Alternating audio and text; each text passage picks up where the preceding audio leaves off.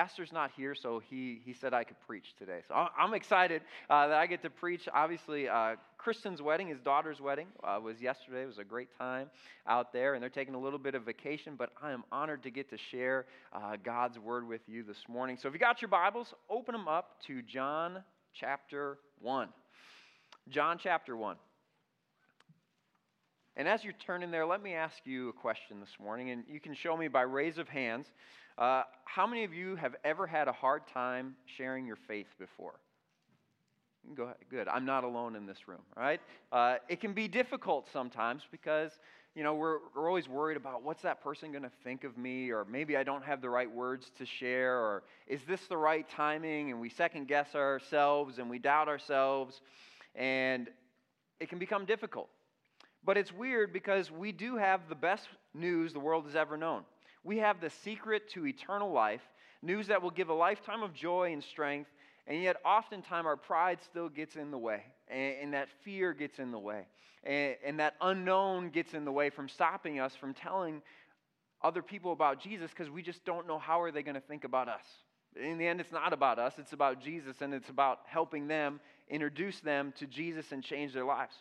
So I think oftentimes we can overthink it when it comes to sharing our faith and overthink it. I've done it a million times. I've overthought it too much. And I'm like, ah, what can I say? How do I do this? How do I phrase that? When's the right time? And you're looking for that right time. And, uh, you know, so we can overthink it. I think growing up in the church, I, I grew up in the church, and so there was a lot of different evangelism opportunities or witnessing opportunities. I went to a lot of seminars on how to share your faith. And I remember one time we got together, I think it was the youth group got together, and we went out and we did street evangelism. So we had this script that we were supposed to just go up to strangers on the street in our downtown of our city and, and walk around. And, and I don't remember what the script was, but it was just like, I felt like I was peddling Jesus. You know, like I was trying to sell him Jesus on the street. And I remember one guy, man, we got him, we got him to pray this prayer of salvation, the sinner's prayer. It was a great day. But for most of it, I was just like, I feel lost. I feel like I don't belong here. This feels strange. This feels awkward. Uh, it feels like I'm a door to door salesman. And uh, my dad was a salesman, but I didn't get that gene passed down to me, you know. And some of you are sitting there like, well, I'm not a this type A personality. Like, how can I, how can I share my faith? So that's the question this morning: is how do we share our faith if you don't have that, you know, door to door salesman mentality? Like, how, man, I don't feel gifted in just going up to strangers and telling them about Jesus. So how do we how do we share our faith? How do we witness to people if that's just not our gifting or we just have a lot of excuses? And as we look in the book of John this morning, I believe there's a pattern that emerges, and it's a simple way that every single one of us can share our faith. Whether you're the biggest extrovert the world has ever known, or you're an introvert and you don't want to come outside of your house, right? So it doesn't matter which way you are. Uh, I believe this pattern in John emerges to show us how you can share your faith and how you can do it effectively and not have to follow a script or anything like that, but just be yourself. Just be yourself. And in John chapter 1, we see Jesus comes to earth. It talks about uh, the Word or Jesus came to this earth, and uh, he was just about to begin his public ministry. He was baptized by John the Baptist, and the Holy Spirit descended on him. And that, at that moment, John the Baptist realizes this is the guy. This is the Messiah. This is what I was put on this planet for. Uh, I've been telling everybody the Messiah is coming, and now I've found him. His name is Jesus, and he's going around telling everybody, just saying, hey, Jesus is the Messiah. This is the man I've been telling you all about.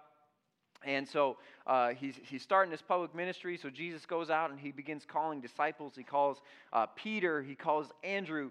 And in verse 43, we see the next disciples he's about to call. So I, that's where I want to start. John chapter 1, verse 43 says this It says, The next day, Jesus decided to go to Galilee. He found Philip and said to him, Follow me. Now, Philip was from Bethsaida, the city of Andrew and Peter. Philip found Nathanael and said to him, We have found him of whom Moses in the law and also the prophets wrote, Jesus of Nazareth, the son of Joseph. Nathanael said to him, Can anything good come out of Nazareth? Philip said to him, Come and see. So let's break down this passage for just a moment. We've got three characters in this story. you've got Philip and Nathanael, they're friends, and you've got Jesus. Right? So Philip and Nathaniel, they know each other. Uh, if you keep reading, you can kind of learn that they're well studied in the Old Testament and the law, and uh, they're interested in finding this Messiah who's to come, who's to be the rescuer. And so one day, Philip is off by himself. They're, they're not together, and Philip encounters Jesus. He meets Jesus, and, and Jesus tells Philip, Hey, come follow me. And we don't know the rest of the story. We don't know what else was in that encounter. But it was a powerful enough encounter for Philip to realize man, this Jesus, he's the real deal. This Jesus is the Messiah. In fact, in this meeting with Jesus, he is so sure that Jesus is the Messiah that he, he goes and he finds his friend Nathaniel and he tells him about Jesus. And, and he tells him this conclusion he's come to that I met this guy from Nazareth, his name is Jesus, and I'm convinced he is the Messiah. Right? So he, he tells him that. And so, like any good friend, Nathaniel responds to Philip with criticism and disbelief, right? You got to have friends like that in your life who are just negative about everything, it seems like. And, and that's what Nathaniel was. And he's like, Nazareth, can anything good come out of Nazareth? See, Nathaniel's read the scriptures. He's a smart guy. He knows that the Messiah is supposed to come from Bethlehem, not from Nazareth. But rather than argue, Philip simply says, Come and see. Don't believe me? That's fine. Come and see for yourself. So that's the passage. It, it's subtle, but I believe, like I said, there's a pattern here that we can pull out, that we can find. And, and uh, there's three steps to this pattern for how we can share our faith. So it's pretty easy to remember. We'll go through them. So the first step, step number one, is you got to encounter God. You got to encounter Jesus. That's the very first thing that happened in this passage. Philip encountered Jesus. He encountered Jesus. Again, we don't know all the details of this encounter other than Jesus asked him to follow him, but again, it must have been powerful to convince Philip that he was who he said he was, that he was the Son of God. This was the Savior he'd waited for his whole life. And, and church, if you want to reach the world for Jesus, it starts by having a personal encounter with God Almighty. If you want to reach the world for Jesus, it starts by having a personal encounter with God Almighty. It doesn't come from like this cleverly crafted uh, script that you got. It doesn't come from that. It, it doesn't come from a well executed plan. It starts with a life changing moment with Jesus. That's how we're going to reach the world. It starts by us having a personal relationship with Him and, and realizing that, that God is the best thing that's ever happened to us. So it's kind of like if you go back to the, the salesman illustration, it's tough to sell things you don't believe in. Tough to sell things you don't. I mean, go to like any school fundraiser. I can remember in school we had to sell magazines to people, and they tried to make it really cool by giving you incentives. You know, if you sell this many, then you know you can go to the shop and buy this. If you sell this many, you know, you get this new electronics device. You know, it's like okay, so I want to sell it for that. But as far as the magazines themselves, it was like, here, buy this product. It starts at a low price, but then they'll send you a bill later on when you're not expecting it, you're going to be sad that you ever bought this thing, you know? And so it's just like, this thing feels like a scam. It's hard to sell. But some products that you do believe in, it's easy to sell. Uh, how many of you guys went out to Arts in the Park the other day? That was a couple weeks ago. It was a good time out there down at Melgaard. And uh, I go to Arts at the Park, and there's a lot of stuff out there that you can go and buy. You know, it's usually pretty expensive. I had my eyes on this cribbage board in the state, shape of South Dakota. It was a rectangle. Um, and uh, but I was like, oh, this is cool. Angie, I want to get it. And I flipped it over, like, I'm not spending $80 on this. I, I can't do that. But then I keep walking down, and, and all of a sudden I smelled cinnamon almonds. And, like, I mean, if you've smelled it, it's a heavenly aroma, right? So I had to buy some of those. And then I walk a little further down, and, and I smell the kettle corn. You know, I had to buy the kettle corn, right? Well, the rest of the day, I felt like I turned into a walking billboard for kettle corn and cinnamon almonds because they tasted so good right? But it wasn't hard to sell. And a little tip if you're getting the kettle corn, get it filled all the way up to the top. Don't get the tie on it because, I mean, you're going to eat it right away, anyways, right? And then by the time you go home, then you can tie it and you still have a full bag. So just told you, I believe in the product. It's a good product, all right? So when you believe in something, it's easy, it's easy to sell. And in the same way, we're not trying to sell Jesus, but if you've had a personal encounter with Jesus, it's easy to talk about Jesus. It's easy to tell your story because you've experienced Jesus. You've experienced the creator of this universe, and you've experienced his love. You've experienced his forgiveness. You've experienced his freedom. But if you've never experienced that before, man, it's really hard to tell people about Jesus. So, so we gotta we gotta encounter Jesus. I mean, look at the disciples. Right? The disciples, they spent three years with Jesus. They spent three years with Jesus, and their lives were so changed that they spent the rest of their entire lives telling the world about him. And, and history tells us that all but one of the disciples gave their lives telling the world about Jesus. They were that passionate about it. They were that passionate about it. I mean, that doesn't happen because they thought that Jesus was just this, this really good guy or this good teacher. That doesn't happen because they thought Jesus had like a nice way to live. Right? They, they saw everything. They, they saw the, the good and the bad with Jesus, and they realized there's no bad. It was just all good. He is who he says he is. He is the Son of God. See, they gave their lives. They gave the rest of their lives, the rest of the time of their lives, and literally their life because they believed the good news. They believed that Jesus could save people from their sin, and they had to get that out. They had to get it out. So a personal encounter is so critical.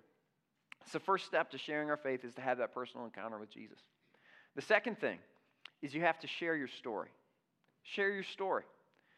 So Philip goes and he finds his friend Nathaniel because he's just had this amazing encounter with Jesus and he has to tell Nathaniel what he found out.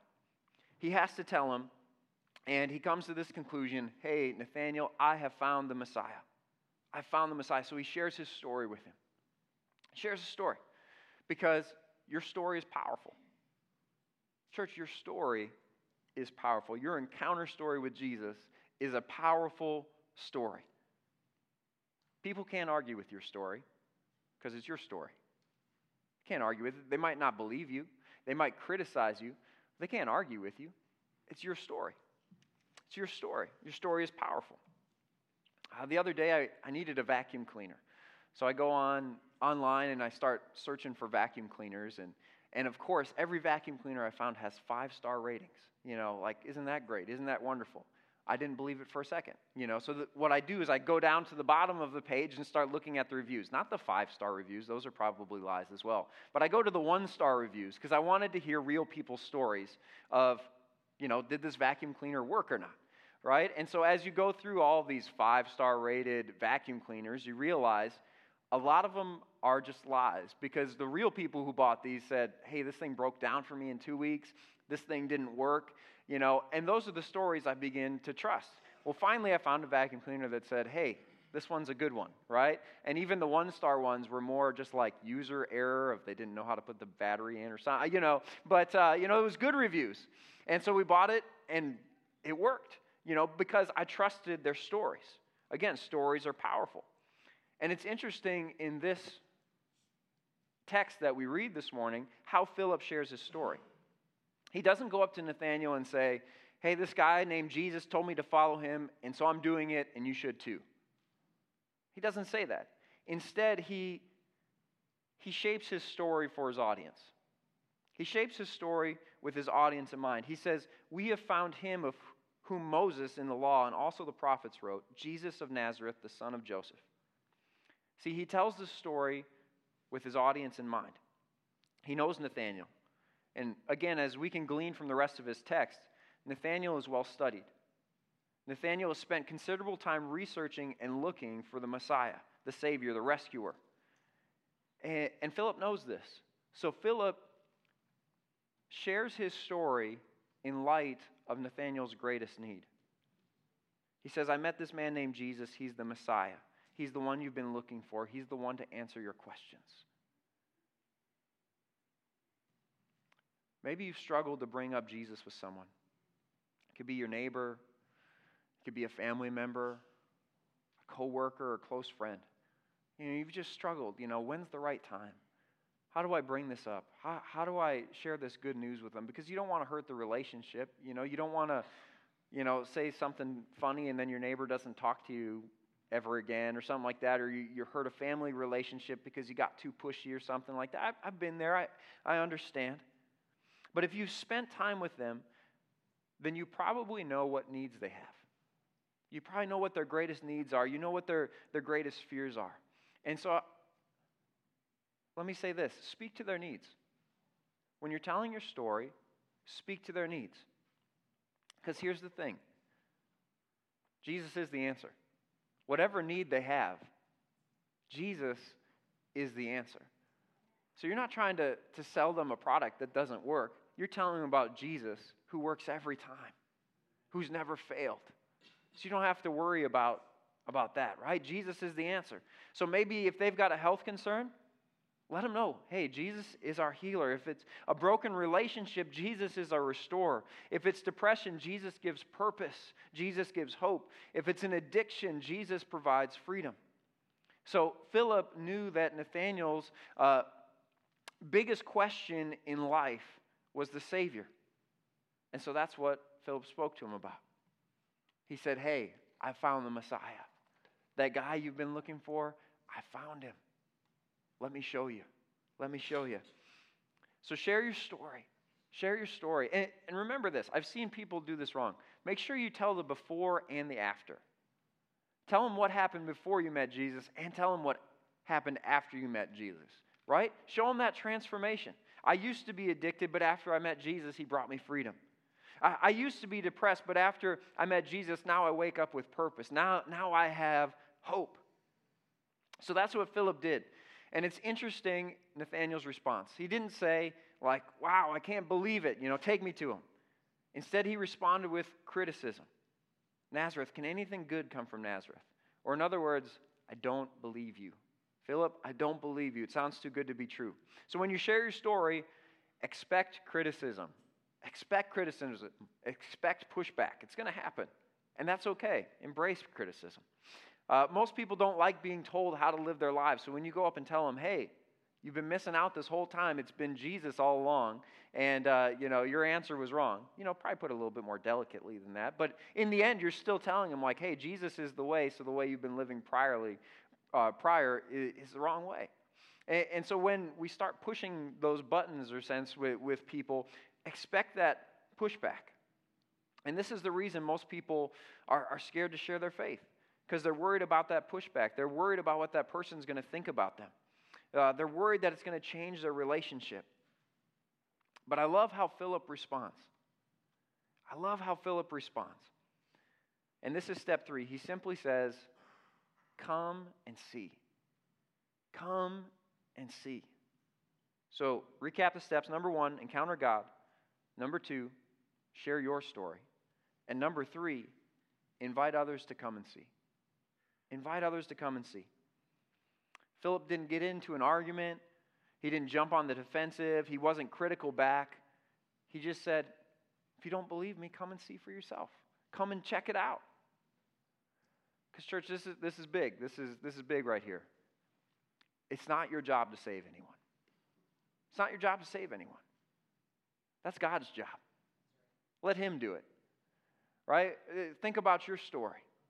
Maybe a friend told you about Jesus. Maybe you came to church and a, and a pastor gave a message and you responded.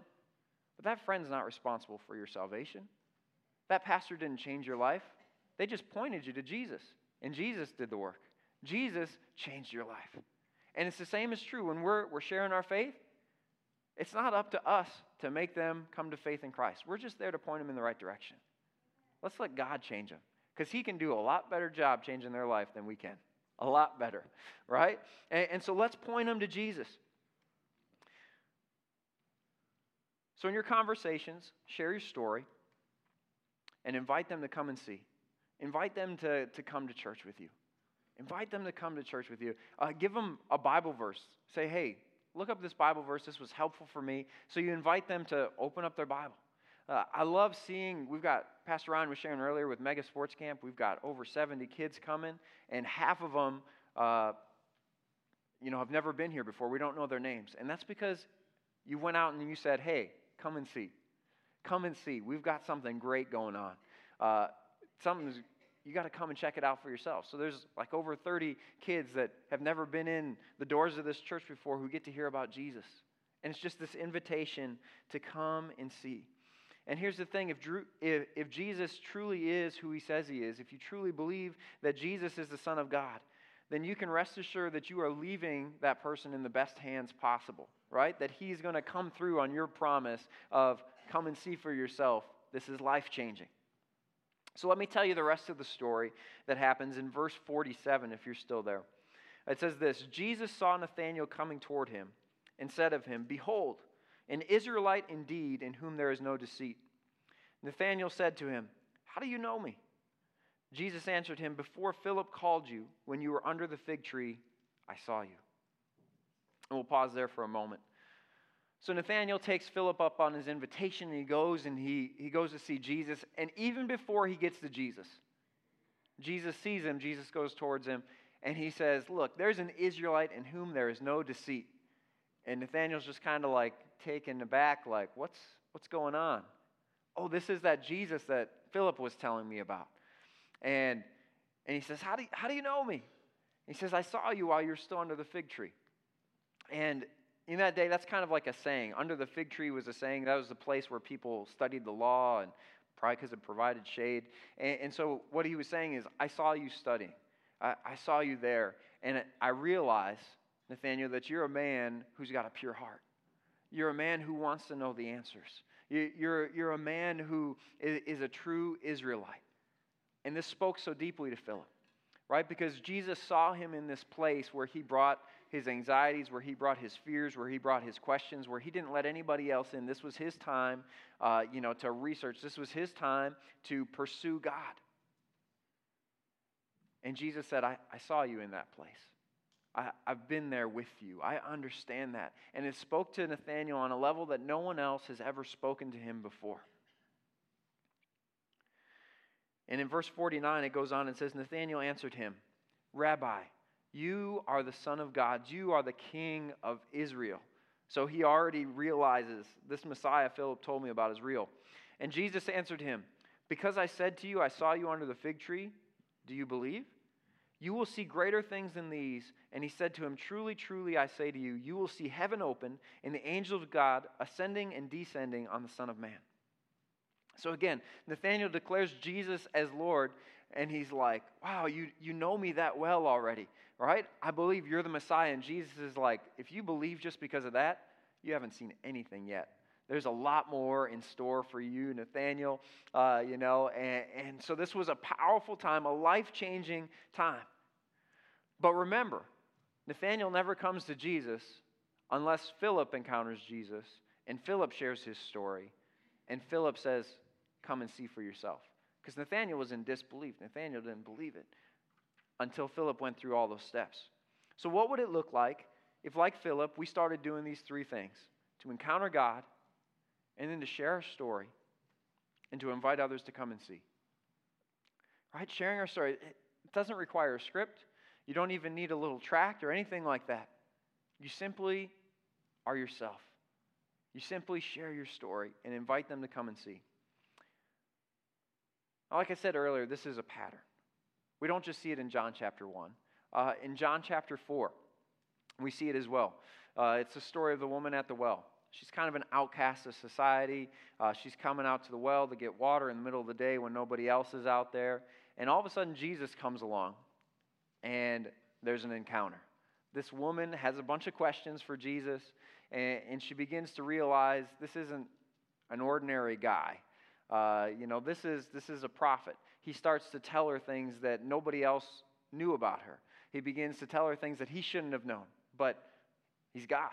And he begins to unpack that. And at the end of their conversation, he, he lets her know that Messiah you're looking for, I'm the guy. I'm the guy. And she has a powerful encounter with Jesus. And then in verse 28, it says this So the woman left her water jar and went away into town and said to the people, Come see a man who told me everything I ever did. Can this be the Christ? Can this be the Christ? So she shares her story. She tells everybody, hey, I found this guy. He's out at the well. He knows things he shouldn't. He's telling me all these things. I think this is the Messiah. I think this is the one we've been waiting for. And then she says, Come and see for yourself, right? She wasn't the most popular person. She was at the bottom of the totem pole in, in that community. But yet she went and just shared her story. She shared her story, and people listened to her. And they said, Come and see. Come and see for yourself. So that's what the people did. They went out to Jesus. And then in verse 39, here, here's what happened next. It says, Many Samaritans from that town believed in him because of the woman's testimony. He told me all that I ever did. So when the Samaritans came to him, they asked him to stay with them, and he stayed there two days. And many more believed because of his word. They said to the woman, It is no longer because of what you said that we believe, for we have heard for ourselves, and we know that this is indeed the Savior of the world. I mean, that's incredible. It's the same response. The woman didn't have to save them, she just invited them to come and see. And now they're saying, hey, we don't believe just because of what you said. We believe because we experienced Jesus ourselves. We experienced Jesus ourselves. And, and that's what I love. Like, think about this one moment, one moment that you have in the presence of God, one encounter with Jesus. This one moment that she had with Jesus, because she shared her story, turned into a whole city getting saved. That one moment turned into a movement.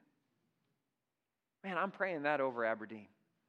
I'm praying that over our city. I'm praying that over our communities. That one moment at an altar here at AFA, or one moment that you spend with God, maybe it's on the road, maybe it's at your house, could turn into a movement because you go back and you share your faith with your friends, with your family, with your community. And now they have to come and see for themselves. And it's nothing that we did, but it's everything that God does. We're just being faithful that one moment can turn into a movement. That's not the last time. So, John chapter 9. So, you, got, you see it in John 1, you see it in John 4, and in John 9 as well. In John chapter 9, there is uh, Jesus is walking down the street with his disciples, and they encounter a man born blind. And uh, the disciples are kind of asking questions. They're trying to figure out why is this guy blind? And, and Jesus comes up to him, and uh, this is a really fun story. He spits on the ground, he makes some mud, and he puts it on the man's eyes everybody's probably like laughing around and he's just like what? What's going on? You know he, he doesn't see what's going on and, and, and so jesus tells him go and wash. Go and wash. So he goes off he washes his eyes and all of a sudden he's healed. Like what an encounter right? He meets jesus and jesus heals him completely. He can see for the first time in his life and because he can do that he's excited. He is excited. He's running off and he's telling everybody He's telling his whole community, like, hey, Jesus healed me. Jesus healed me. Eventually, the religious leaders of that time, they heard about it and they were not happy because they didn't want Jesus to have a bigger following than they did. So they pull this guy in and they start questioning him and they start, you know, making sure, like, are you sure it was Jesus who healed you? Are you, are you sure that it was? And he's like, I'm 100% sure. And eventually he got annoyed with their questions and he's just like, you're asking so many questions about Jesus. Do you guys want to be his disciples? Do you want to meet him too? Right? So, the same pattern. He has an encounter with Jesus, he starts sharing his story, and then he invites them to come and see for themselves. Don't believe me? Come and see. Come and see. See, church, we have the greatest message and the greatest news we could ever share. We have Jesus, the answer to everything. The answer to everything. There's nothing to be ashamed of. And earlier in John chapter 1, in the first few verses, it, again, it talks about the Word became flesh and made his dwelling among us. Among us. Jesus put flesh on. He became human and he dwelt among us. And it, and it says that to those who receive him, he gave the right to become children of God. He gave us the right to eternal life. That's good news. He came and, and, he lived a perfect life, and he wasn't deserving of death, but he died on a cross for our sins. He took our punishment, and he rose again so that we could have victory with him as well. And if you've never accepted Jesus as your Savior this morning, if you've never had that first encounter, then in just a moment I would like to invite you to do so. Because again, that's, that's, the, that's the greatest thing you can do is give your life to Jesus, have that first encounter with Jesus. And maybe in this place you've accepted Jesus, uh, but that doesn't mean that that has to be your last encounter or your only encounter. In fact, we're invited to seek Him every single day. It doesn't have to be in this place. Uh, for the man born blind, he was out on a road somewhere. For Philip, again, he was just walking in town. He wasn't at the temple. The, the woman, she was at the well. You know, so this was just everyday life that these people were living when they encountered Jesus. And the same is true for us. We can encounter Jesus every day.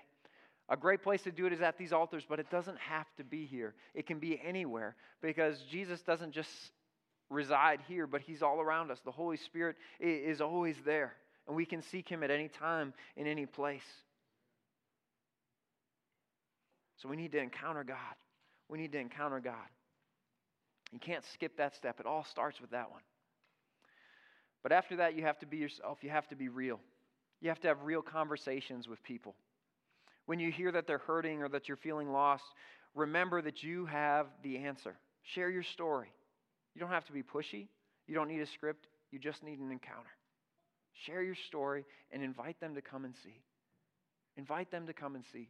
Uh, I love just, uh, see, it was a week and a half ago.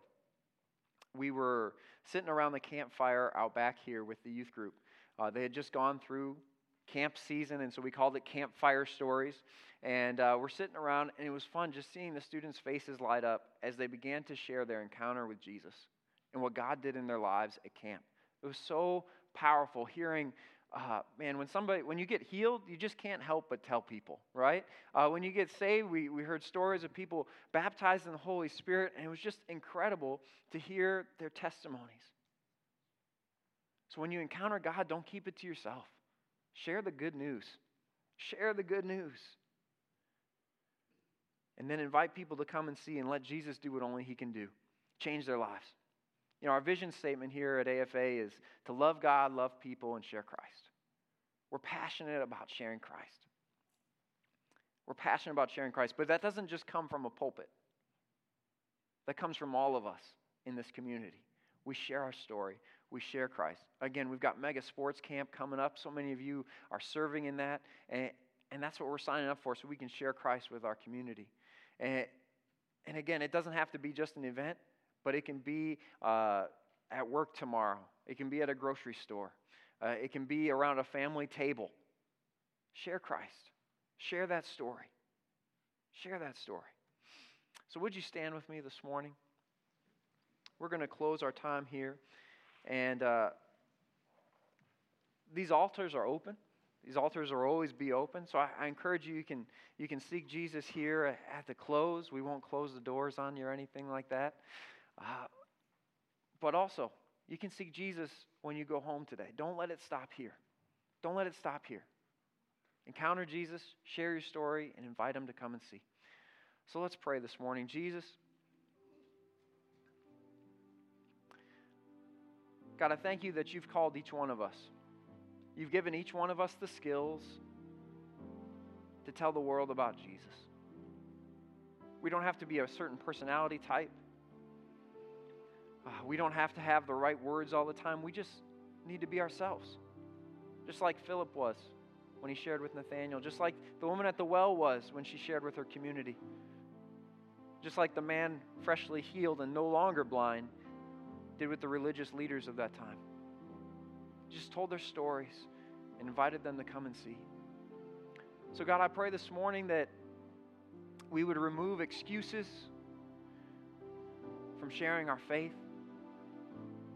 And God, would you fill us with your Holy Spirit that you give us the boldness to get out there and tell the world about Jesus, to fulfill that great commission, to go into all the world and preach the good news to all creation, because that's what it's all about.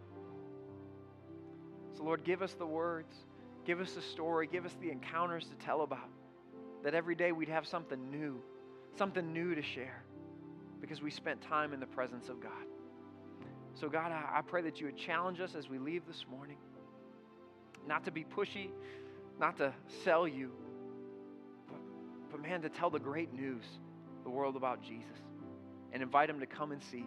We pray that you would take moments in our lives and you turn them into movements Oh, God. God, we pray for Aberdeen. We pray for the surrounding communities. Lord, that you would just start a revival in the city.